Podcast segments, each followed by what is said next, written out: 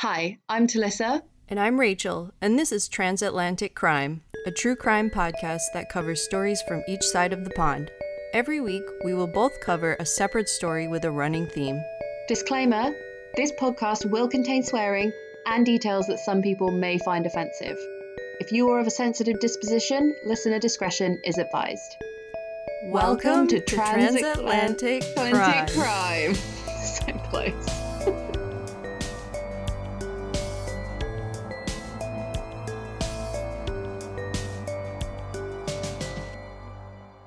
Hello, mate.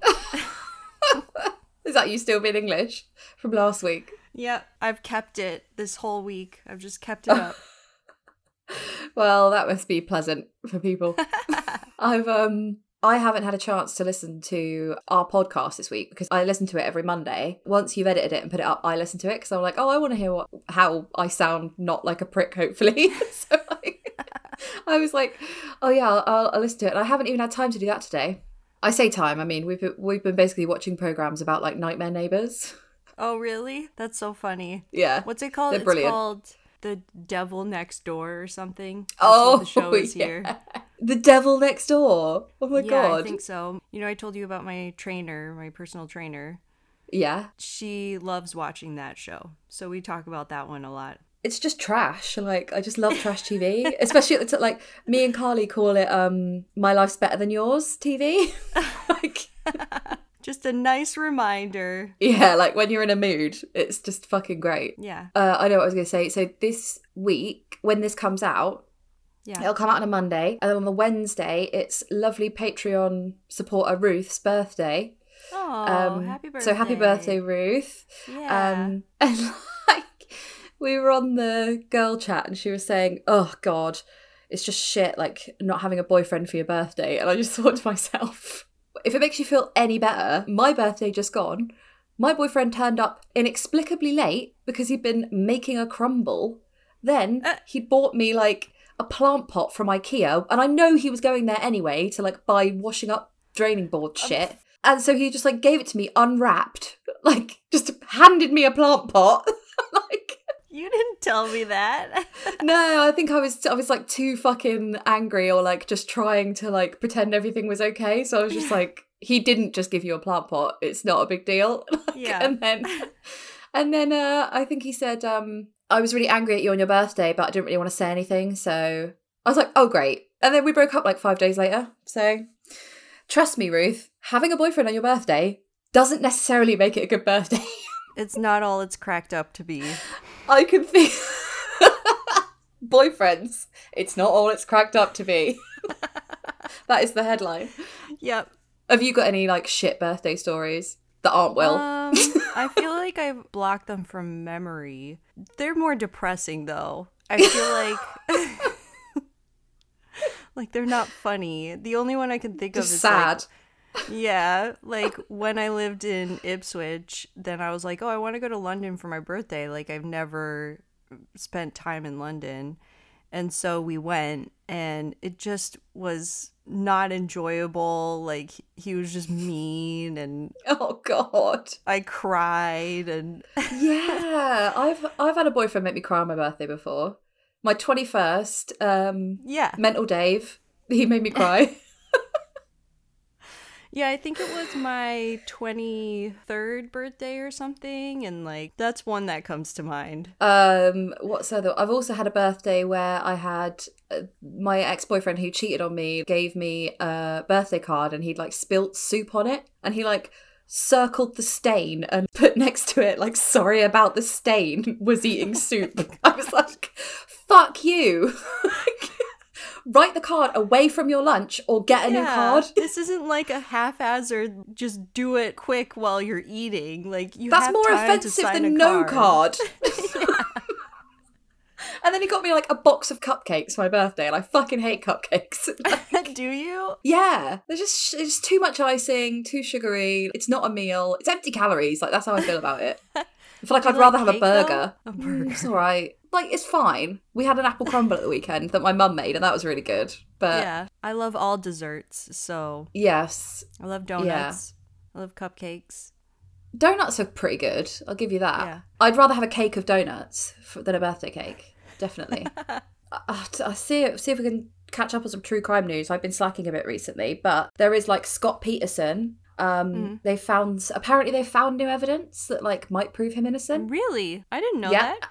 and his death penalty got overturned because one of the jury members oh, i can't remember what happened like one of the jury members should have been struck and then a few of them were struck for saying they don't believe in the death penalty Mm. so like something around the death penalty and the jurors like not believing it and i put it out on our social media and a couple of people piped up and were like i think he's innocent No way. seriously yeah and i was like oh my god i did not know there was a scott peterson fan club out there How do I miss all of these comments on our social media? Like I look at everything all the time. do ya yeah. do like- you no i can't even i can't even remember where i saw it Like, but somebody did yeah i think it was twitter actually Oh, Twitter. I don't go on Twitter. yeah on our tw- well i don't really go on it that often i should do more but on our twitter some like couple of people piped up and were like yeah i believe he's innocent Wow. i'm just like fuck i also got into a bit of a Maura murray hole Oh, really? yeah Has something updated with her case? no um do you want to explain Maura murray for people who might not know who she is There's a really good podcast about it too, right? Although since it's unsolved, it doesn't have a like a happy ending or anything. and has only got like 45 episodes and i'm like what are you still talking about I know. I'm like, good for you, but Jesus Christ, that has got to be. There's got to be some repetition. Yeah. Basically, she went for a drive, right? I'm like really condensing it down. She went for a drive and then she was in like the wilderness and uh, I can't remember what state it was. Upstate New York, I think. Yeah, she just completely disappeared. Yeah, And they checked the houses around.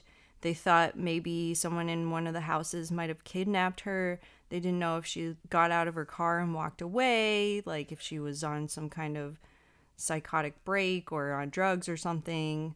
yeah. And that's it. Nobody knows what happened to her. That's the end of it. Right. It's so that's it. frustrating.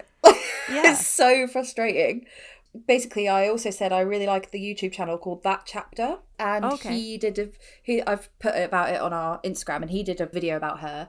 And somebody put in the comments like they took the time to type out this three thousand word like answer basically that was just like Yeah. she got in loads of trouble for like stealing when she was in a military academy. She just stole like Hmm. some makeup or something, and then she stole someone's credit card and ordered pizza on it, which is the stupidest thing ever because it just comes to your house. Like, Right. Thanks, criminal. That happened, and then. Uh, she said that there'd been a death in the family and that she was going home for a bit, basically, so none of her tutors would chase her for stuff. And then, yeah, they found like alcohol in her car. She'd also crashed a car before that. So basically, I think her parents are really quite strict. And I think she'd just made too many mistakes and she was just like, shit. Because the guy who saw her car like crash was like, Do you want me to call the police? And she was like, No, I've already called them. And she hadn't. Right. Right. So I think she just like absolutely shit herself that she was going to get in more trouble and didn't want any more trouble brought to her door, basically. Mm-hmm. And in the YouTube comments, this person said, I reckon she literally hid from the police in the woods and then just started walking and died in the wilderness. Yeah. And they didn't find anything. And they were like, loads of people die in the wilderness and they don't find anything. Right. But it was just really convincing. Like, so I kind of think nothing nefarious happened. That's my take on the Murray case. But didn't in one of the houses it had her DNA or something in it or My my understanding was they had a cadaver dog, and they Yes, said that there was something buried there. And when they dug it up, it was nothing because they did very recently dig it up, and there was nothing. Yeah. How terrified would you be if that was your house and and the dogs came and they're all surrounding you? Like, I don't know what like- it is. You can have it. I'm moving. yeah. Um, yeah, I mean, th- like the people that live around that area must just be shitting themselves that they're going to get blamed for her murder like any day, Yeah. unless they are the murderer. It's so I find and I oh, it makes me a piss boil, like the frustration of not knowing. Yeah. I find that with Israel Keyes. Like I went down a hole with Israel Keyes and when he said that some people just have disappeared Mm-hmm. and they think that it's like oh they fell off a boat or or they are went hiking and they disappeared like Yeah. how many people who's he talking about Yeah, because he says that it, they thought it was just an accident. yeah So, like, you know, all those people go missing in national parks. It's like a thing, isn't it? The Missing 411. There's a documentary called The Missing 411, and a guy's written a book. Apparently, he's a bit of a crack job. Oh, Apparently. And there's some sort of like suggestion of aliens or something, and everyone's like, no. Yeah, loads of people go missing, don't they, in national parks? yeah. Which is why I don't know why anyone goes to him, mate. I don't want to give Israel Keyes more credit than he's due. I want to minimize him. He's a fucking arse pipe when you watch him. He's so smug, isn't he? Like, He's so smug, and just the fact that he committed suicide is just like, dude, ugh. you're a coward at the end of it. I feel like he was such an attention whore that if if he hadn't killed himself, I think they ha- they would have got more out of him, more Yeah. confessions and stuff. Totally. Because I think they would have, and that's really fucking annoying. Yeah. It's really annoying that Deborah Feldman, who was that woman that he clearly fucking killed, Right. they showed him a picture and he just freaked out and was like, "No, I don't know who that is. No, no, no, no. He clearly killed her." And it's just like Yeah. you could have just put more and more pictures in front of him and like, do you yeah. I mean? I was listening to the Murder Squad. Oh, do they do one on him? Yeah, they talk about him. They had Ashley Flowers from Crime Junkie come on and talk about it. But Paul Holes was like, I don't know why the detectives and the investigators didn't question him with more aggression or more. Mhm. If you watch the interviews or listen to them, they're so nice to him. They're kissing his ass. Exactly. And I think watching that, you're like, why weren't you just more hard on him? Like, no, we're not going to give you what you want. Tell us what we want. Well, he didn't. He didn't have a lawyer in with him, did he? For a lot of it. So I think they were just Right. shitting themselves that he was going to turn around and say, "Fuck you! I'm not talking to you. No comment. I want a lawyer." But like, Yeah. I think by pussyfooting around him and like kissing his ass, they got they got him to say more than they would. But it is it is gross watching it. Yeah. They're just like laughing along with him to bits, and I know they have to do that, but it is a bit grim. The same with listening to the Kelly Cochran on True Crime Bullshit. Yeah, such a good podcast. The detective, yeah, the detective on that like made friends with her and flirts with her. yeah, Yeah. and and I totally get it. It's I'm sure it's a fine line between like being aggressive and questioning someone and being like tell me everything, tell me what you know, Mm. and then trying to like sweet talk them. It Yeah. would just feel so gross. I think you have to be a certain type of person. flirting. Yeah. like I'm no good at lying or acting okay with anything that I'm not okay with. Like I'm Yeah. just like a 2-year-old with like a rotten little face. Right. I can't hide that either. No. So, yeah, I think you have to be fucking good at pretending. Yeah. Takes a certain person, I think. And plus they're like narcissists, aren't they? So they just want people to Yeah. be super nice to them and like Right. act, act like they're a god basically. It's gross. I, w- I need the next season of True Crime Bullshit to come out now. I love that show. They're so good, but they take Oh, forever. And it's like they're half an hour and then like 10 minutes of that is adverts and it's like, come Yeah. on. It makes me actually want to wait until it's all out and then binge it. yeah, I did that. I can't handle the suspense. right. Does me in. Yeah, there's a lot of podcasts like that where I, you have to wait till it's all out and then listen to everything. I can't do it like week by week. No, or like someone will suggest a podcast to me, I'll be like, how many episodes are there? Because Yeah. if it's only two, I'm not interested. right. Unless they're eight hours long each. yeah, exactly. I'm going to have to switch to audiobooks. Right. Speaking of podcasts, oh, yeah? let's talk about our podcast. Yeah, good. That's a great little, uh, what they call Segue. that? Segue, that's it. I was Yeah. going to say link. No, good segue. I listened to another podcast and they do that for every subject that they jump to. They're like, speaking of so and so. I like it. Um, my favorite murder on there. Georgia will just go whatever someone says. She'll just go. Speaking of merch, like she'll just like say it even when no one else has said anything, which I kind of like. Yeah, we I used to do that with my siblings. We'd just randomly go, speaking of birthdays. A boyfriend won't make it better. I promise you that. This has come full circle, but I said I think Ruth hasn't had a boyfriend in so long that she's forgotten how shit they can be. yeah. You're just imagining this perfect day with like confetti and like a fucking Right. ticker tape parade and like a puppy jumping out of a box. And it's like, no, mate, they will spill soup on your card and turn up really late with a plant pot. Unwrapped plant pot. oh, you piece of shit. Anyway, so, Whatever. Whatever. There are some good Uh, guys out there, but yeah. There are. I've and to, to be fair, for the two I've slagged off, I've probably had six other boyfriends that gave me great birthdays. So, Yeah. but we're not talking about them. They're no fun. That's not funny. so Yeah. who cares? right. Okay. Speaking of podcasts, let's do your first this week, I believe. yes. Our uh, theme this week is Twisted Fire Starters. Yeah. And you were like, "What the fuck is a twisted fire starter?" And I was like, "Oh, just an arsonist," but it's just a nod to the Prodigy song. Yeah, I thought so. That didn't come off as well as I thought it would. I thought it was arson, but I what wanted else to be would it be though, Rach? I don't know. Like maybe you were thinking like crazy. Acrobats. yeah.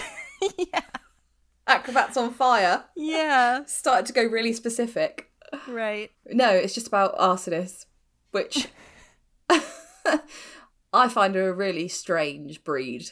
Yeah. Let's just get into my story because he's a Yeah. strange guy.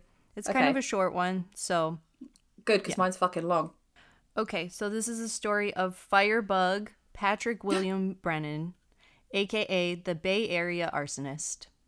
Oh, I think if I know this, I really like this story because it's just so twisty. I might not know it, but go. We'll see. So, from January 8th to January 12th, 2014, a total of 13 fires were started in the downtown area of San Jose, California. San Jose is about, it's in Silicon Valley. Mm-hmm. It's not far from San Francisco. I just think, do you know the way to San Jose? Ooh, ah. yes! Who did that song? oh, I don't know, someone in the 50s. Someone. yeah. Let us know. Don't sue us. listeners. Don't. um, so the locations included businesses, houses, including an elderly couple's home. They managed to escape. The Oh, good. classroom of a Baptist church. Ugh. It was set on fire twice during those four days. And a large industrial warehouse the size of a city block that caused massive explosions, setting off five fire alarms at 7 a.m. in the morning, with the fire and smoke causing the roof to collapse. Ugh. Yeah, huge. I watched a video of it too. It's just like billowing smoke. Fires are so overwhelming. They are. Three of these fires were started in one day. Schools in the area were closed due to the power being shut off to keep any further damage from starting, and residents were recommended to a shelter in place to avoid the fumes from the smoke. Luckily, no one died, but the damage caused over those four days totaled to roughly $6 million. That's a lot of fires to start in four days. You can't write that off as an accident. No. The police and fire department quickly determined 11 of them to be arson. They were started in the early hours of the morning and they were started with lighting newspaper at the rear of the buildings. So they all had a common ground of, The accelerant. Yeah. And all the times they were started was between like 2 and 7 a.m. Mm. Also, how annoying would that be? You wake up to Again. 70 fire alarms. Like, oh my god. Can people stop setting fire to shit. Like, yeah. unless you're burning down my place of work, then that's annoying. Yeah, that's true. Get out of free, get out of day, whatever. Get out jail free card. Yeah. I remember being in uni and they had to do fire alarms for our like dorm rooms or like our housing or whatever. Mm. And everyone would try and stay in bed because obviously you're just hungover every day. but they they knew that and they would let it go for like two hours. And it was the worst sound ever. On a hangover. Yeah. yes. Fuck like you. right in your ear. So that's what I imagine. 7 a.m. in the morning in San Jose downtown. Violently flapping the fire alarm with a tea towel. Residents of the area began watch patrols and watered down their homes and outdoor properties with garden hoses. The San Jose Firefighter Union also offered a reward to find the perpetrator. Does it rain much in San Jose? Um, It's a little bit more wet than LA, but I think in January it can be pretty dry in the winter. Yeah. It's not even as if the rain's going to help you out. In England, it's fucking constantly raining. The Yeah. fire, like half of it's put out just through the downpour.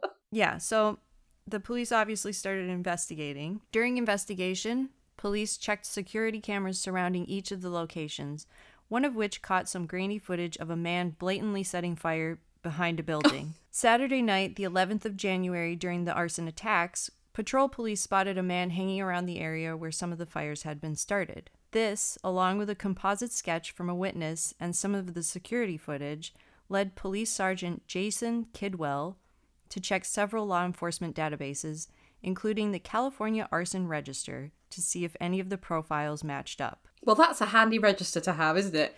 Yeah, that's what I thought. I don't think we have that here. no, so I looked it up, okay? The California Arson Registry is maintained by the same organization that maintains the sex offender tracking program in California. There are far Yeah. fewer registered arson offenders, about 4,000, as compared to registered sex offenders, which number over 130,000. Mm. And I also found only three states have an arson registry. and are they the ones where forest fires fuck it up? No, I don't think so. Really? Because it makes sense for California to have one. Right. And the other the other two are Louisiana and Ohio, which Oh. are Louisiana has like swamps and stuff. Yeah, quite wet. And Ohio is yeah, Ohio is like green trees, grass, Yeah.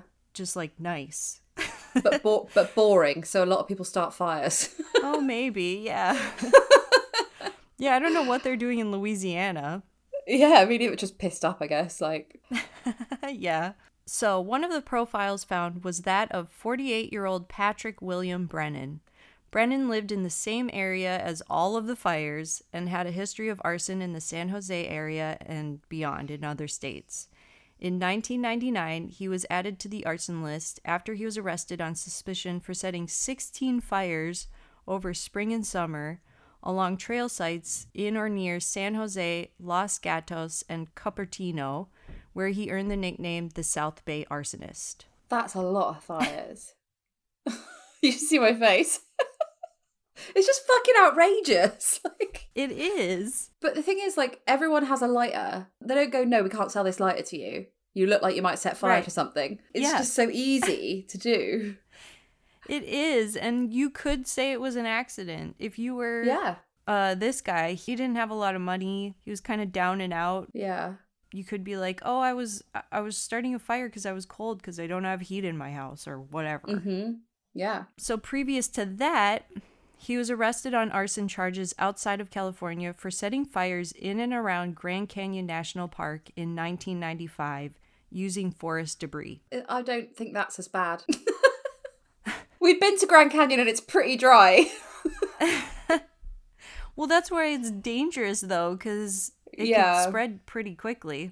And it's wildlife as well. It kills wildlife, doesn't it? Forest Yeah, fires. exactly. Because I know no one lives at the Grand Canyon, but like the animals do and stuff. Right. And there's like rare plants and stuff. That's true. Uh, Brennan is also on the sex offenders registry for a 2001 sexual assault and battery charge in which he assaulted his girlfriend's relative, who was also a minor. This guy's a piece of shit. Yeah. This was a crime he spent eight years in jail for. Also, side note, this same girlfriend that he lived with was sexually assaulted by Brennan's father. Oh dear. Yeah. that is unfortunate. and I don't bring it up as like a salacious fact, but rather like a detail that maybe gives some insight as to why he was this way. like who his dad is, basically. Yeah, exactly. Like what was his upbringing? Um, which I couldn't really find out more than that about him. So after finding out this information on Brennan, police began surveillance on him on Sunday, January 12th, the last day of the arson spree. By Wednesday, January 15th, a week after the fires had started, police had collected enough evidence to collect Brennan at his trailer, where they were able to gather further evidence in his home that would link him to the crimes. He was taken in for questioning and quickly thereafter arrested. I wonder what that evidence was. Yeah, they they wouldn't say either. I looked on like 10 different articles and they were like the police said what we found in his house definitely links him to all the arsons in the area. A bumper sticker that says "I heart fires." Yeah. just a shrine of lighters. His whole trailer was just made of matches. Yeah, also it said that he was he lived in this trailer that was basically held up by tape. It was just Oh, he just wasn't just a down and out kind of guy. He wasn't doing well. No. Brennan was booked into Santa Clara County Jail the following Thursday on two counts of felony arson with a bail set at $1 million. His neighbors were shocked to find that he was the arsonist behind the week's fires and also had no idea that he was a registered sex offender. They also figured out that there was like a church pretty much across a path from him and they were like, "Oh yeah, there a couple of fires started there as well." Oh, that must have been him. Yeah. I mean, who else? Yeah. They described him as someone who kept to himself, an odd chain smoking loner. He was often seen carrying a police radio around attached to his belt, which he would listen to intently. That's on the bingo. It's got to be. Yeah. Impersonating a police officer, trying to, or like having a police radio so you know where if they're coming or not. Yeah. When I was doing my research, there's another really famous case about a guy who tried to become a police officer and he didn't get through. And it's a really famous arson. I think maybe My Favorite Murder did it or someone, but W- was he an arson inspector? He yes, he was the arson inspector in, in Ah. Glendale, which is not far from where I live, yeah. and uh, he would be the first at the scene, and everyone was Yeah. always impressed with him being the first at the I scene. know. That's the one I thought you were going to do. Yeah, but then I I thought it's already been done. Yeah. so If you haven't heard it, definitely go and seek it out because it's fucking outrageous. it's a crazy story. It It's just like the perfect cover. It is. And then I just like how they were all impressed. Like, oh, he was the first at the scene always. He is really on it. Yeah. While in custody, police questioned Brennan, who readily admitted to setting the fires. He told them that the cause of his compulsion was due to stress after seeing his mother, who had Alzheimer's, and she had not recognized him. He had admitted previously during the 1999 fires that setting fires was a stress reliever. Investigators also believed them to be a sexual release. I was going to say, have a wank. yeah. Far less harmful for the environment, for your Have a peers. private. Private wank. Yes. Not on anyone, not near anyone, No. in your sellotape No. trailer. Like, quietly and on your own. you know, by yourself, do whatever you need to do. Gross. He admitted that he wanted to be caught finding locations where there was security cameras. He said he needed to be caught because he couldn't stop himself. Brennan told police that he used debris, dried vegetation, and a paper bag laying nearby to start the fires with a cigarette lighter. It's so crazy how like a little lighter can cause that much damage. Yeah, also, like, uh, I don't know what houses and stuff are made up, but you think, like, uh, well, I guess you could just set fire to a door because they're usually wooden. But buildings are brick buildings. Like, what are you doing? Like, slipping the slipping it under the door? Like, I don't understand how he's managed to get the fire inside from outside. Do you know what I mean? They said that the big industrial warehouse that he set fire to Yeah. that had like six different build uh, businesses in it. okay. So there was like a plumbing business that had all kinds of supplies. There was a hay. Oh well, Business. that's the first one I'd be hitting. I know. He's like that plumbing, no clothes store, no. Hey, there we go. bingo. Okay, so arresting officers commented that Brennan was cold and held no emotion when he was arrested. The only time that he did show any type of emotion was when he enthusiastically retraced his steps for police, telling them how and when he started each fire. Ugh. Yeah, pretty excited about it. Mm. In December of that year, Brennan pled guilty, risking 25 years to life for each of the fires started, which reached to about a possible 325 year sentence. However, he agreed to a 40 years to life prison sentence. Bud Porter, a deputy district attorney in Santa Clara County, said, we believe it is the right sentence. We do not want him to get out because he's shown time after time that he's dangerous because he can't stop setting fires. And that is the story of the Bay Area arsonist. It's just so mad. like your story and my story have got some real similarities. Like the way phys- they just can't stop themselves. It's like a sneeze, Yeah. and they're not out to murder people. They're just they No. just want to see something this guy burn. wanted to get caught. yeah. Yeah. It's fucking weird. I do you think like they should just put them in rehab with like a fire imitation fire on the wall on like a TV? like just have a watch of this instead of burning down half the neighborhood.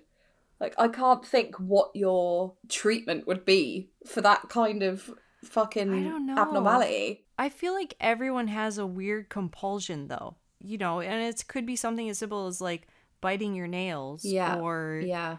Tearing the labels off of beer bottles. Yeah. Like I play with my hair quite a lot. Like Right. my fringe or my Yeah. hair, and like I'll do it, and then I'll be like, ah, okay, my hair's actually my head's starting to hurt, and my hair's getting really greasy, and I'm like, this needs to Yeah. stop. But like, yeah, I do that without thinking. Yeah, when I was a little kid, What did you set fire to? I didn't set fire to anything. Okay, so there was our neighbors was like 3 houses away. mm-hmm. And they had these trees that were like the bark was like really easily you could like peel it off That sounds satisfying. and for some reason it was for me as a small child i had i like snuck there I think it started off me just i didn't sneak there i just went and did it and then the old lady who lived there came out and she was like you can't do that to my tree It'll kill the tree, like it will eventually. Yeah. yeah. And then so when she told me that, then from time to time I would just sneak there and do it. And I and when I think back now, I was like, I think maybe that was some kind of weird compulsion and I had this need to do it. That's weird stress reliever. I know. So weird. To be fair, you're the oldest of nine. I don't blame you for peeling bark off trees. yeah, but at that time it was just like me and my sister and brother. She wasn't even born. There weren't that many. I'm so ashamed. it's like in The Simpsons where Homer eats flowers. right. And Bart's like, that explains his strange trips to Amsterdam. and he goes to him, oh, go eat some flowers. And Homer's like, my secret shame. yeah, I, Yeah, I guess I get that kind of weird compulsive need to do something like that. But obviously, I'm not like that anymore. I got over it. So, and I think one of the articles about this guy, one of the police officers or detectives was like, yeah, this guy doesn't know who he is. He's 48 years old and he's never been able to like process who he is. yeah. Well, Maybe that's it. It's one of the um, McDonald triad, isn't it? Wetting the bed, Mm. hurting animals, and setting fires. Yeah. One of the three things that you can tell when a child's going to grow up to be like a serial killer. Although loads of people have said like Right. that's not an exact science, and I'm sure it isn't. But Right. like Israel Keyes set fires, didn't he? Yeah. And he hurt animals too, I think. Yeah. I don't know about bedwetting. He never admitted that. He set fires. Sometimes he set them to cover up a crime, but he admitted that like a lot of the time he just did it because he wanted to. Yeah. I, yeah, I can't get my head around the logic, but I don't want to do anything that's a hassle in any way, shape, Right. or form. anything. Just leave me alone in my room by myself. I won't bother anyone and no one will bother I'll me. call you once a week to do this, and that's fine. Yeah. God, lockdown, honestly, it's turned me into such a fucking weird hermit. What are people going to be like after this, you know? Never the same. Like, I really don't think it's ever going to be the same. I hope it. I hope it will. Yeah. But Never in my life have I gone to bed so early all the time. Really? So consistently. mate, I'm always in fucking bed by ten. like always. I'm like, oh, this is nice. Why didn't I do this before? Oh my god, not only am I in bed by 10, I also have like a run up to bed where I'm like, right, bath, book, no phone, Yeah. lavender oil like hissing into the room, and then I'm like, okay, and now I'm gonna listen to some now I'm gonna listen to some ASMR, and now we're just gonna gently take the ASMR out and pop the earplugs in and go to sleep. it's honestly That's really good. military precision because it's just because I've had people say like, "Oh fuck's sake, like why'd you go to bed so early and stuff," but it's like if I don't, my anxiety the next day is off the wall. I will jump at like anything.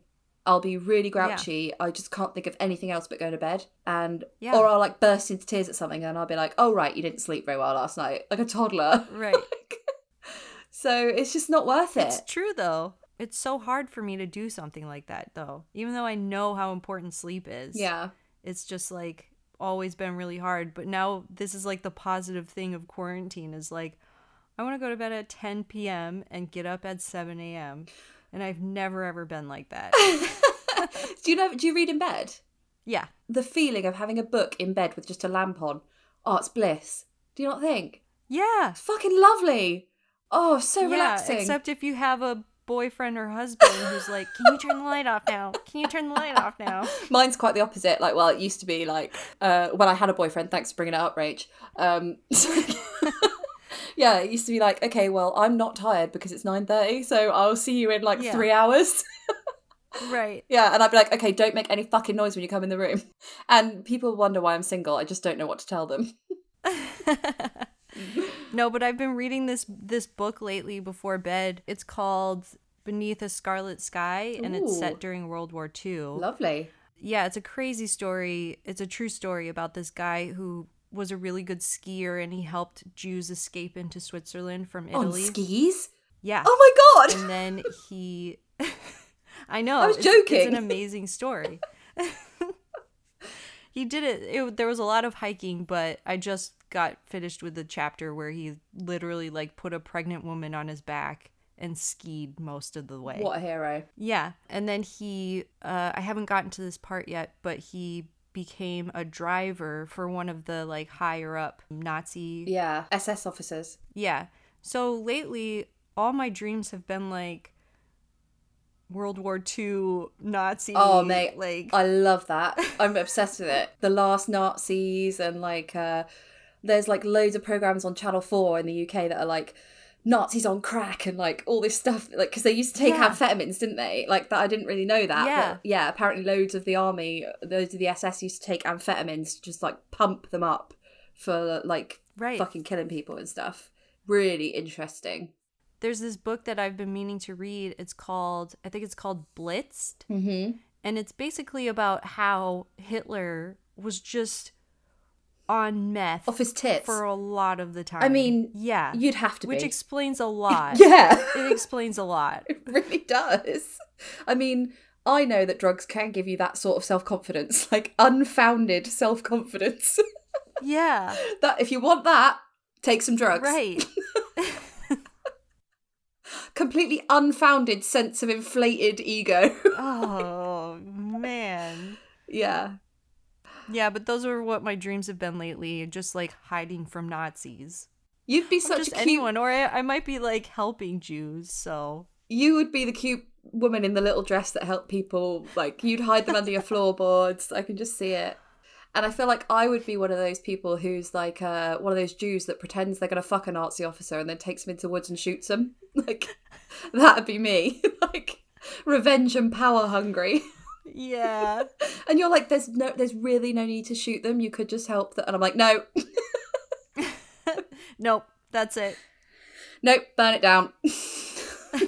Burn it down. yeah. Speaking of burning it down, um, yes, yes, that was a brilliant one. yes. That was fantastic. I'm going to start my story for you, and I better get cracking because it's fucking long. Yes. Okay, so this is a story of Bruce George Peter Lee, who was known as the Hull Arsonist. Oh, last week my story was in Hull. Was it? Oh yeah. God, they've had a nasty um, past. Yeah. Peter George Dinsdale was born on July the 31st in 1960 in Manchester, England. His mother, Doreen, was a sex worker, and she would call him a freak because he had epileptic fits. Aw. We're already off to a bad start. Yeah. He also had congenital spastic hemiplegia in his right limbs, um, and I didn't know what that was, so I looked it up. So, um, spastic hemiplegia is a neuromuscular condition which leaves the muscles on one side of the body being in a constant state of contraction. Oh wow. Yeah, it sounds really painful. So Yeah. I don't know if it is, but it just does. It falls under the mobility impairment of cerebral palsy. Okay. And about 20 to 30% of people with cerebral palsy have spastic hemiplegia. So the way it affected him was it left him with a limp in his right leg and a compulsion to hold his right arm across his chest. Hmm. He never knew his father because he left Doreen when Peter was really young. So she sent him to live with his grandmother when he was only six months old, and he lived there until he was three, and then he spent the rest of his childhood in different children's homes. He went to a school for the physically handicapped until he was 16, and people bullied Peter his whole life. And when he was a teenager, he became known as Daft Peter. Aw. It's so horrible. He's really not set up for success. He's already got a mean mom. yeah, like a visible visible disability as well, Yeah. which is shit because people have had a pop at him before they even know him. Right. And kids kids are really horrible. They're just the yeah, worst. They can be. as an adult, he worked as a labourer at a local. He worked at a local speedway track, and he worked at a pig market, and he was also a ba- he worked as a babysitter. So you must have been kind of trustworthy Yeah. if you're a babysitter.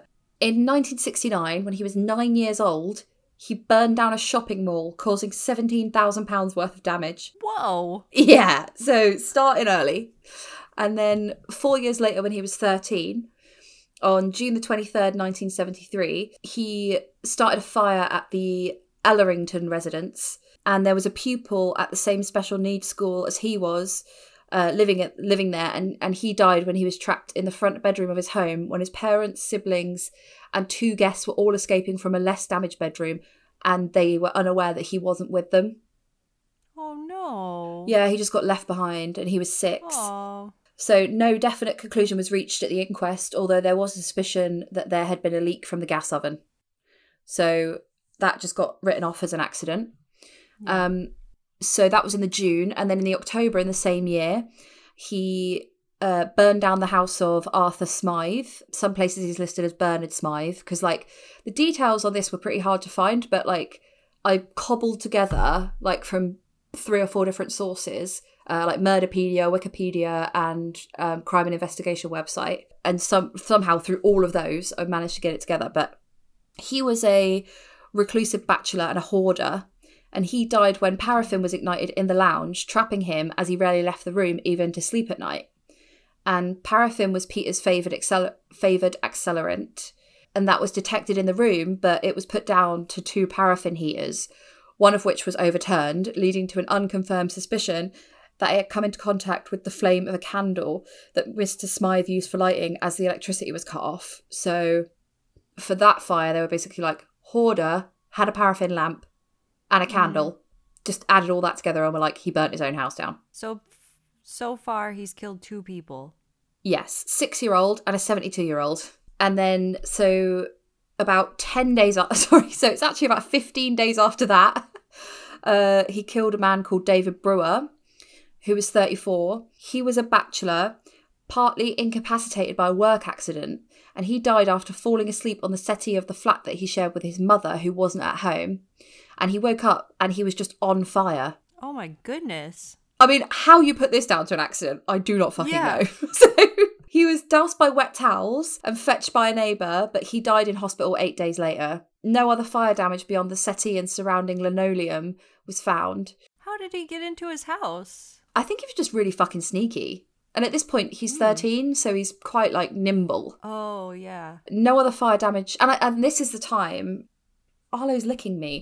Um, this is the time in history where they're like, we left our doors open. You know, you could leave your doors open in the street and it didn't matter. Like, I think people were far less safety conscious. So there'd been reports of clothes drying by the fire, and the inquest concluded that these had caught light. But Peter later confirmed that he was f- that he was friends with the son of a woman in the next flat, and he sneaked in to set fire to his victim because he had hit him two days earlier in a row about the pigeons he kept.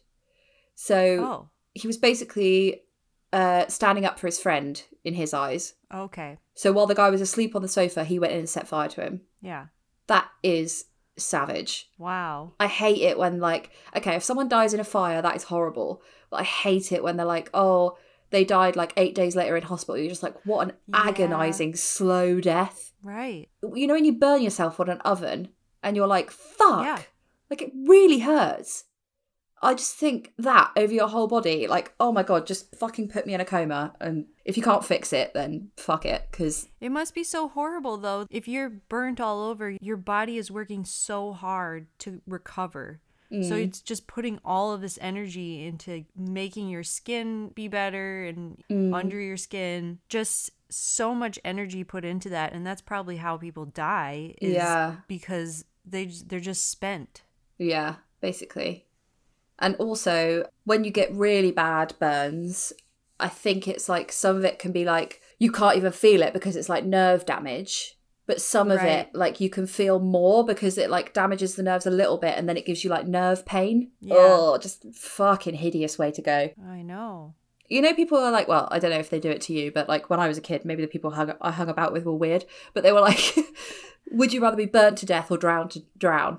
Drown Yeah. every fucking time. I don't know. really? Rage. Yeah, drowning terrifies me. But if you watch Game of Thrones, Yeah. loads of people get burnt in that and it doesn't look very nice. I just think of smoke inhalation. As long as you can pass out from smoke inhalation and then die, Yeah, then it's okay. that's true. And I always put myself in the position of like, what if I was a witch in the medieval times and they were like, I'm gonna burn Yeah. we're gonna burn you to death. I always think Right. I would just be like gasping for air so that I just passed out because of like the carbon Yeah. monoxide. Exactly. but luckily they don't burn witches anymore. And they don't often burn Yeah. people in uh in our society, so we're okay. Right, so yeah, they put that down to the clothes drying by the fire. So again, just thought that was an accident. And then Okay. It, he leaves it for like a year that we know of. And then in December of 1974, Elizabeth Rokar was 82 and she was, this is horrible, she was a widow with weak legs and bad eyesight. And she, Hmm. she died when a fire engulfed the living room of her house where she also slept at night. Although relatives and neighbours said she was a careful smoker and always made sure drying clothes were at the side of the fire rather than in front of it, the inquest concluded that she had started the blaze herself through smoking on in bed. Police, what what are you doing? I feel like they're just like can't be bothered. Like, although again, in the seventies and eighties, people started house fires with like chip Yeah. pans, fucking shitty electric heaters, having a fag on in bed. Like they did, because everyone smoked, and Right. n- there was no health and safety. Like none of your furniture had to be flame proof. Now, like you can't sell a settee unless you can hold a lighter to it for like five minutes and it won't set a light. like Right. Everything was just made out of plastic shit in the 80s that would burn up in seconds. your house was basically kindling, Yeah. and your clothes were polyester, so that went up like the clappers. Right. Yeah. It was just the eighties was just one big fire waiting to happen. so, um, yeah, poor Elizabeth that got passed off. As just never mind. And then in June, June of the next year, in 1976, uh, was that the next year? Sorry, it's two years later. Uh, one-year-old Andrew Edwards was taken upstairs to bed by his great grandmother, who was babysitting for him, and his elder brother and sister, while their parents were out.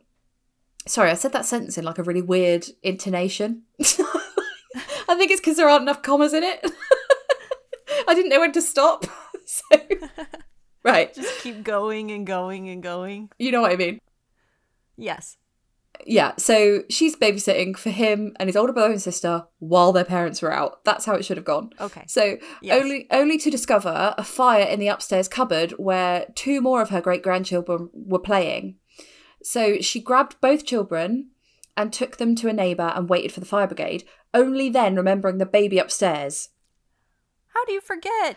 Fucking hell, when someone casually asked if anyone else was in the house. I mean, she is a great grandmother. Maybe they were just like stuck for babysitters and they were like, fuck. I know she's a bit forgetful, but we really need her. Oh. I know. But this, like, okay, so she was unable to get back in at this point, Um, and the inquest concluded that as the fire had started in the understairs cupboard, that the little boy must have started it himself with some matches. A one year old? Yeah. It's just fucking blaming anyone at this point, aren't they? Yeah. The great grandmother was so traumatized by the incident afterwards that she was committed to a mental hospital. oh, that is traumatizing. She felt fucking bad about that. But oh, mm. God bless her. Old people break me down.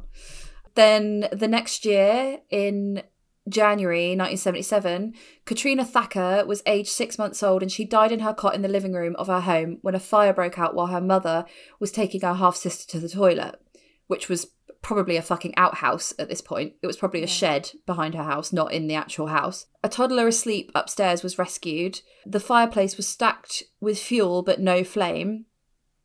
But the inquest still concluded that a spark from the fire had set the living room alight. Peter knew the family through an interest in pigeons. I really don't know what his fucking thing with pigeons is. um, but he had recently fallen out with that family over his habit of walking in their house uninvited. Yeah, So you shouldn't do that. No, but this just goes to show again, everyone's fucking doors open. But like, I remember when I was a kid, my mum would leave the door open because my brothers were out all day, Yeah, we always had our front door open. like unlocked, not like wide open. When my parents weren't home, then we stayed inside and we locked the doors. Yeah, yeah, yeah. So then, April the 27th, 1977, Deborah Hooper, she was a mentally handicapped girl and the son of a friend who was staying. Sorry, fuck me, I need to put commas in this thing. So, so um, Deborah Hooper was 13. She was in the house, and also in the house was a son of a friend who was staying.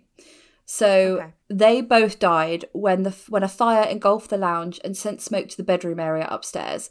The little boy's father was asleep on the settee, which is just the couch. I know I haven't heard that word in donkey's years. Um, Also, they don't use that here. no, but we sometimes call it a settee. When the fire began, and he ran upstairs to warn the other inhabitants before returning down to escape through the front door. The man of the house woke his wife, their two daughters, and their guests' two sons, all of whom were asleep in the back bedroom, and ushered them to leave via the window. Two of the children were helped out, but there was no sign of the others. The little boy, with considerable thoughtfulness, had gone back to try and help the handicapped girl, and both had become overcome by smoke. No. I know. The inquest suggested the man asleep in the lounge had left a cigarette burning, despite there being little evidence to support this, and the boy was later recommended for a posthumous bravery award. Posthumous. Yeah, he was a hero. Yeah. So, sorry, that I promise you, there's only a couple more of these. so, um, on the night of January the 5th, 1977, Peter was 16 years old. So, all of this has happened pre 16. Crazy. Fucking nuts. He set a retirement Who home. Who was watching him? no one, evidently. Like, no one. Like his mum was a sex worker and hated him, and his nan, she looked after him till he was three, and then he was just in children's homes. So Yeah, it was the pigeons. The pigeons were watching over he, him. he hung out with pigeons who were clearly a bad influence. so he had set a retirement home called Wensley Lodge on fire using paraffin as an accelerant. Loves it. Peter had previously had an argument with one of the residents, but that resident wasn't there at the time and didn't even find out about the fatalities until he read about them in the newspaper.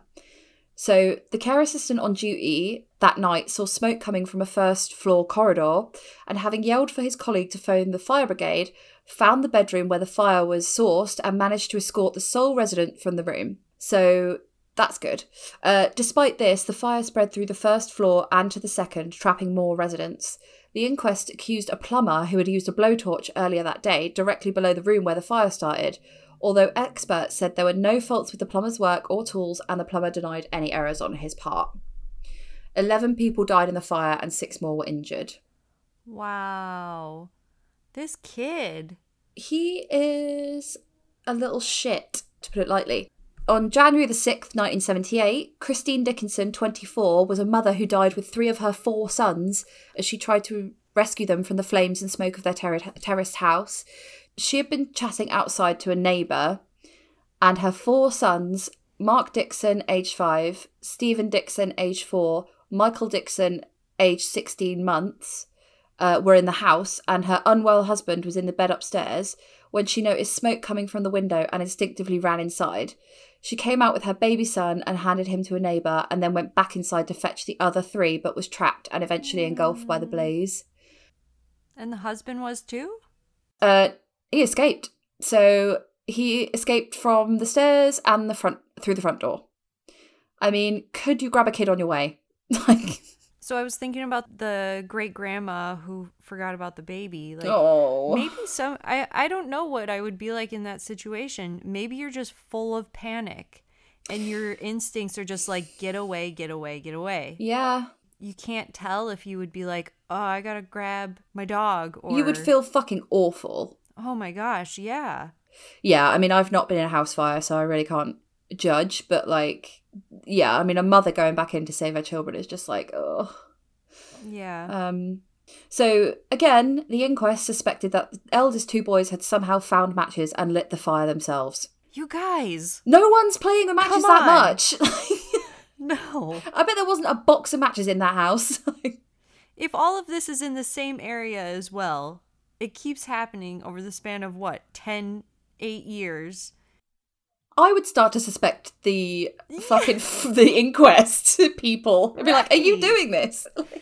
Yeah. So the mother again was late was later given a posthumous bravery award, and the baby that she saved was brought up by his grandmother. So I guess that's a Okay. li- little bit of a happy ending. Yeah.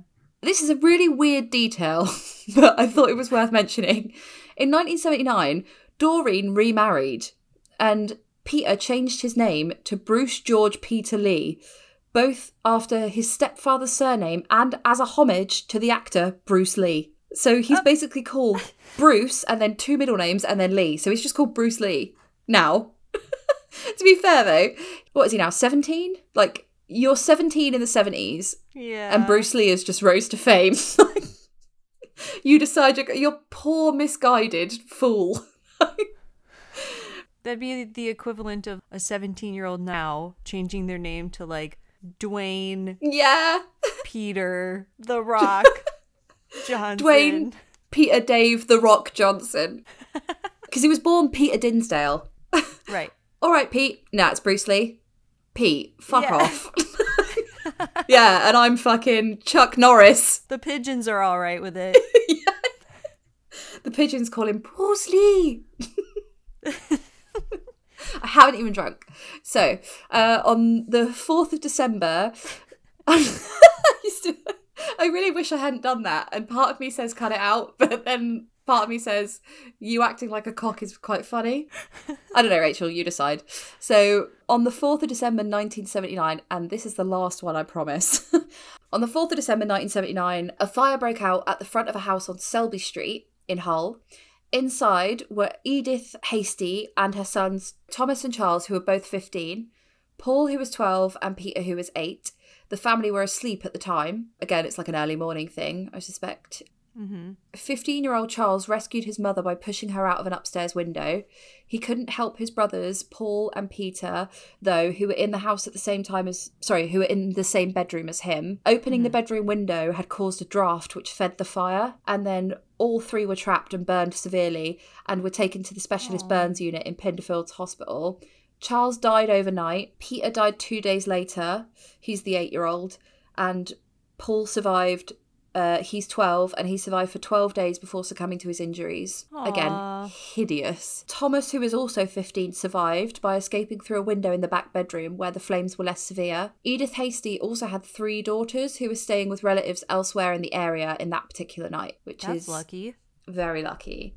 So her husband Tommy Hastie was in prison, so he wasn't there. And when they found out that this happened, they let him out on compassionate leave like immediately, Oh, which wow. I thought was quite nice. He can't have done anything that bad. Hopefully not. Uh, I hope not. um, the police set up a makeshift incident room in a former police station on Gordon Street and began talking to local people about the fire and the family. Finally. Yeah, I mean they're like fucking fuck me. This is really getting too much now. So Yeah.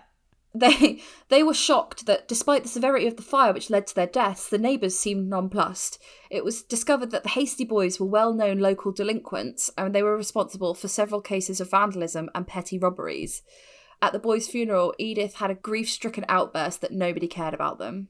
So That's sad. it's horrible. Yeah, like even if you're like a crappy teenager, doesn't mean that your family deserves to die. No, and like I could have done another story as well, which was uh Mick Philpott, who in England he had like he was on a show uh that was basically about people like benef- benefit scrounging and stuff, and he was on like the Jeremy Kyle show, if you know what that is.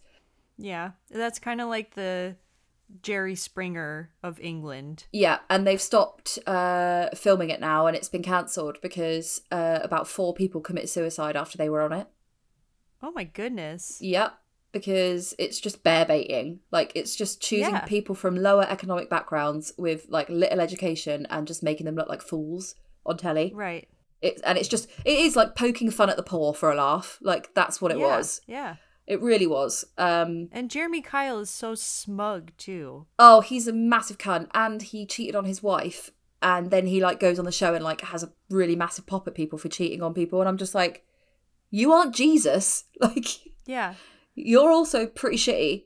That was the difference between him and Jerry Springer is like Jerry Springer had somewhat of a heart and would just yeah he would treat it lightly and then he would end the show with like here's what we've learned today. Jerry Springer's final thought. Yeah. so take care of yourselves and each other. right. I love that. I love that show. That's also cancelled now, right? Oh yeah, that was canceled a long time ago. But there was a musical. Is it because of the uh, poking fun at the poor and the stupid? I'm not sure. Mm. I think he just didn't want to do it anymore maybe. Yeah.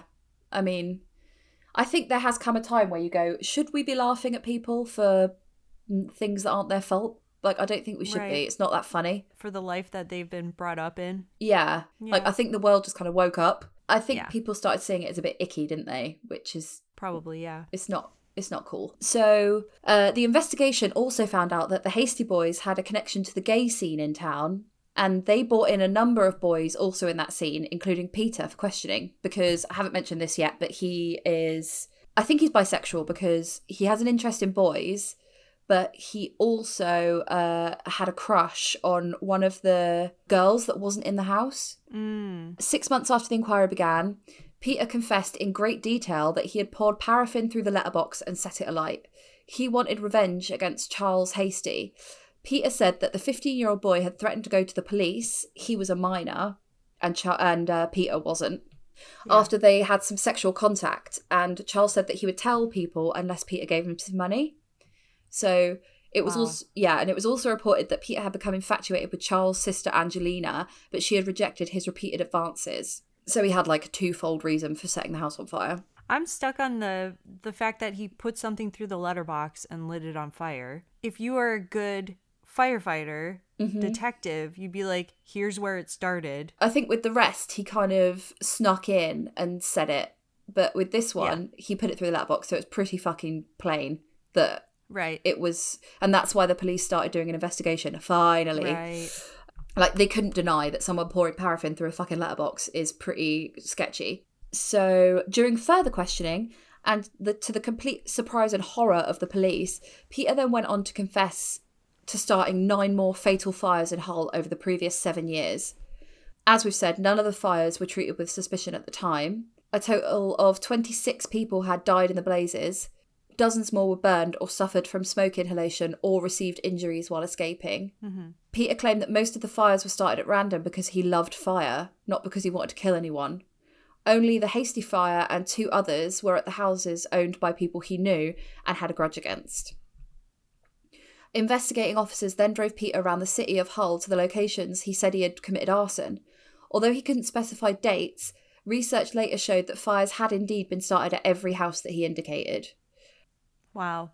Peter said that when he heard of the deaths he caused, he sought solace in the Bible but wasn't convinced he should stop or confess. Okay. to be honest, I don't even know why I included that because it's like completely fucking pointless. like, he just like tosses the Bible in the corner and sets fire to it. Doesn't say anything in there. He's like, mm, I'm not sorry, but this does look like it would burn good. I feel like there are fires in the Bible though. What am I thinking of? you would know better than me. There's got Yeah. I don't think I've ever read the Bible. I think I flipped through it in a hotel once and was like, oh, the writing's really small and in columns. There are some crazy stories in there, Talissa. the Old Testament, I bet. Uh yeah, for sure. And Yeah. then the last book, the book of Revelations, is about Okay. the end of the world. And that's just nuts. Right. You know, I mean, one day I might give it a read. Couldn't hurt. Nah. You're like, I've done it. It's boring. Don't bother. Yeah. It's really preachy. Again, that's a fucking Simpsons reference that I've ripped off. And Homer go Homer goes about the Bible. He goes, "Talk about a preachy book. Everybody's a sinner except this guy." That's the general gist of it. Yeah. yeah, basically. So on the 20th of January 1981, at Leeds Crown Court, Peter pleaded not guilty to 26 counts of murder, but he did plead guilty to 26 counts of manslaughter on the grounds of diminished responsibility and to 11 counts of arson. Uh, Peter confessed that he was a, a pyromaniac, no shit, claiming that the tingling in his fingers signaled to him that it was time to light a fire. What? You're not a superhero. I know. Mr. fucking wreck everything. He also stated, I am devoted to fire and I despise people. okay. That's not good. Um, Peter was found to be criminally insane and was taken to Rampton Secure Hospital. Although he was the most prolific killer in the UK at the time, he received little publicity, possibly because he was convicted of manslaughter rather than murder, and also because the trial of Peter Sutcliffe, the Yorkshire Ripper, Hmm. was ongoing at the time, and that was a much more high profile case. Yeah. So if you don't know who the York- Yorkshire Ripper is, look it up. It's grim. I'm sure uh the time of Ted Bundy, Yeah. there are some murderers around that time and we know nothing about them. Yeah. The article about this guy on crime and investigation was like the worst serial killer you've never heard of. Mm. But I think it's also because he wasn't sadistically trying to kill people. He's just a nutter. He's just an absolute nutter. Right. And he was just sent he was sent to a insane asylum basically. Yeah, but he still set a guy on fire and he was still going to family homes. Like with my story, he was setting Yeah, nobody died. buildings and houses on fire. Nobody died. Yeah, which is good. And also insurance. So I know it's a pain in the dick, but I'm sure they're all insured up to the eyeballs. Whereas, like, Yeah. this is people's houses with their babies in. So it is a Right. bit, yeah, it's a lot fucking worse. Right. Also, in England, if something happens in Hull, people in the south don't care for it much, especially if there's already one story going on Right. the Yorkshire Ripper went on for fucking ages and women were getting hammered in the back of the head. So it was a bit Yeah. more like visceral and a bit more like yes. watch when you walk home women because you're going to get attacked kind of thing. And then Right. that set off like a feminist movement that was like it was called We Own the Night and Oh. yeah there's oh there's a great documentary. I'll try and find it and post it but it's um a really old bbc documentary about the yorkshire ripper but it covers like some of the feminist like issues that came from it which was basically a group came out called we own the night because it was happening in university town and the university students would march and stuff and they were basically saying there was a curfew for women and they were like fuck that why isn't there a curfew for men Right. it's obviously a man who's hammering the shit out of people and then spunking on them. Why the hell do we have to stay in? They should be the ones staying in. Yeah. They're the dangerous ones. They're the ones that can't be trusted. But like, yeah, so Right. um, that had like a bigger social kind of movement behind it as well. So that was pretty interesting. And then in 1983, a public inquiry concluded that the fire at the Wensley Lodge was accidental and that Peter was not responsible, even though he said. Yes, I was. Mm. So that's really weird. But anyway, as a result of Yeah. that, 11 manslaughter convictions were later quashed on appeal, and his death toll now stands at 15. And that is the story of Bruce Lee, definitely not Bruce Lee, Peter George Lee. Wow. I'd be again, same as last week. I'd be so pissed off if I were the the family members of the people who died and to be like, Yeah. "You did this and now you're completely free of it. You Yeah. don't have to think about it." Yeah. I mean, he will most likely be in a insane asylum for like the rest of his life. That's the only benefit of saying somebody is criminally insane is that you don't have to give them a date that you're going to let them out. Yeah. Whereas if they're in That's true. prison, they might get parole at some point. Also, like this was really interesting. Like I don't, I don't. I mean, I don't know if it's completely true, but like Carly's dad was a painter and decorator, and he Mm-hmm. worked in Broadmoor, the um the mental hospital, and he said that they had a thing in the wall where they would put their cigarette in this little hole in the wall, and that would light it because they weren't allowed lighters. But then you've still got a cigarette. Yeah. yeah, I just wonder. You know, they have um cigarettes in prison and stuff. Yeah. Like, how do they trust them with lighters? I don't understand. I don't know. But um, Do they have lighters or do they have matches or Yeah. because you'd think that there'd be a lot more fires in prison, wouldn't you? Like I've seen in movies where they do it as like a distraction, Yeah, exactly. but that's it. I think we've got to get like a prison officer on or a prison guard or like like I know a guy um who started talking to me as a result of the podcast and he was telling me that he was a police officer. He's no longer a police officer because he said it was just really soul crushing. Wow. I didn't know this and I thought it was really interesting. He said that in court, when you go to court, you have to wear a clip on tie because otherwise someone might try and strangle you. Oh, yeah, I think I've heard of that. I've never heard of that and I never thought of it. That makes so much sense. It makes so much sense. He's like, everyone in that I- courtroom has got a clip on tie. I used to work in a police uniform store. What? And uh, Rachel? I never I never told you that? No. Oh. Well, we sold police clip-on ties. Oh my god. Oh, that is completely out of the blue. yeah. I don't know why I don't I, sometimes it just pops into my head like, "Oh yeah, I used to do that." Why though? I need more information. Like, that's not the end of the uh, story. okay. I worked in a police uniform store. It wasn't just they sold like nurse uniforms and Is this the UK? firefighter. No, this was in Minnesota. oh, okay. This was in the space of time of when I moved from London back to Minnesota, started dating Will, Hmm. and then we moved to LA Right, okay. a couple of years after. Yeah. So I worked there because my aunt worked there for like 20 years. She was one of the managers there and they just needed someone part-time to like put away clothes and Yeah. and then eventually I worked there full-time as their shipping and receivings manager. So Rachel got promoted. I did because the the woman who did it, she just like upped and left and moved to another state without telling anyone. cool. I'll slip into her grave. yeah, I'll do it. yeah. Yeah, I had to deal with like bulletproof vests Cool. and clip-on ties. yeah. and Oh, yeah, it makes total sense. Were the police officers that came in nice, or did somebody come in and like buy bulk or whatever? Did anyone? So did you have to prove they were a police officer to sell them the uniform? Because if someone comes in and they're just like a civilian and they buy a police uniform, obviously that's bad, right?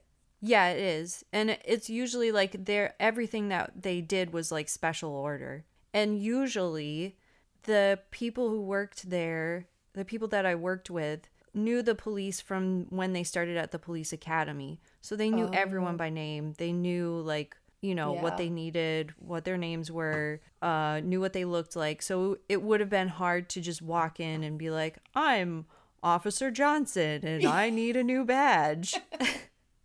Yeah, that's fucking weird. yeah. That's cool though. I didn't know that about you. Yeah. I never think of it anymore. yeah, well, think more, right? Because we've got to fill these gaps in this silence. okay. I do have another story about police badges, but I'll save that for another day. Oh, okay. Little cliffhanger. Sure. My cousin Sam knows about it. She we just talked about it. So oh, at the wedding. yeah, Nice. she'll know what I'm talking about if she's listening right now. Oh, Sam. Okay. All right. Well, this seems like a good place to polish this off. Yeah. Thanks for listening this week. Thanks for Yeah. thanks to our Patreon supporters. And We can probably name all of them. if There's only four. Thank you, Emily. Thank you, Rebecca. Thank you, Ruth. Thank you, Lucy. Yes. Thank you. Remembered them. Yeah. So bye then. Bye. See you next week. See you next week. Thanks for listening to Transatlantic Crime this week. If you liked what you heard, please rate, review, and subscribe. And if you'd like to follow us on social media, you can find us on Twitter at Transat Crime Pod, Instagram at Transatlantic Crime, and on Facebook with Transatlantic Crime Podcast. Thanks, bye.